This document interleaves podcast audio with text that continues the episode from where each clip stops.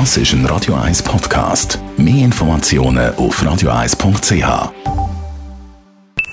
Die Morgenkolumne auf Radio 1 präsentiert vom Grand Casino Baden. Grand Casino Baden.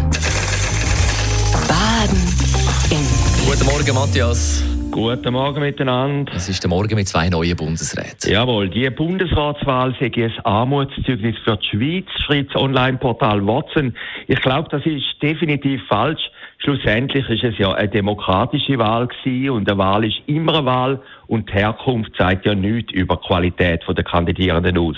Aber gleichzeitig stimmt es, dass 70 Prozent der Schweizer Bevölkerung im neuen Bundesrat nicht mehr vertreten ist. Vor allem die Deutschschweiz ist krass untervertreten. Das hat es noch nie gegeben. Und wenn jetzt in Zürich ein leichter Politkatzerjammer aufkommt, wie wir vorhin auch in den Nachrichten gehört haben, dass man seit dem Rücktritt von der Elisabeth Kopp vor bald 34 Jahren das erste Mal nicht mehr im Bundesrat sei, so muss der in Basel noch viel gigantischer sein. Basler sind seit genau 50 Jahren nicht mehr in der Landesregierung. So viel Antidepressiva, wie dort heute Morgen benötigt werden, kann nicht einmal die gesamte Basler Chemie produzieren.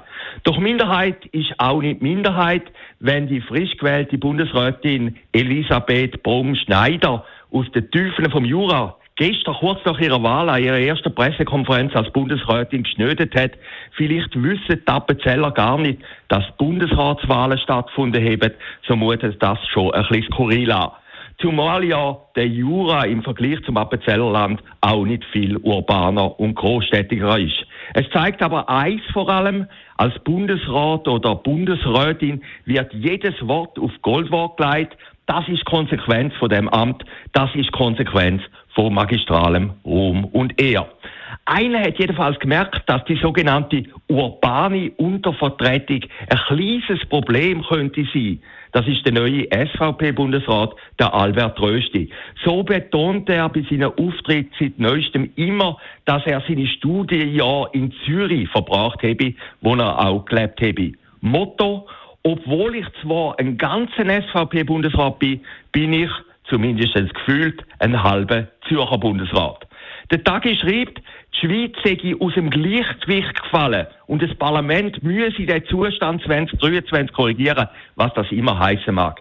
Gleichzeitig fordert er den Rücktritt von den beiden welschen Bundesräten Berset und Parmelin, um, das wäre der Rückschluss, zwei Deutschschweizer Bundesräte den Platz frei zu machen. So gesehen wäre die gestrige Wahl schlussendlich ein Sieg für die Deutschschweizer SP und auch SVP-Vertreter, wo sich Hoffnungen machen können, dass sie bei der nächsten Vakanz in der ersten Reihe stehen.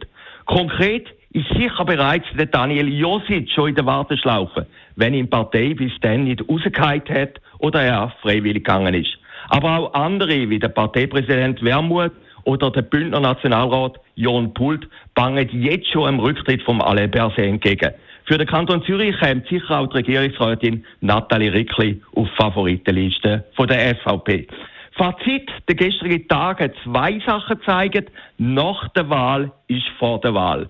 Und manchmal kommt es wirklich anders raus, als alle denken.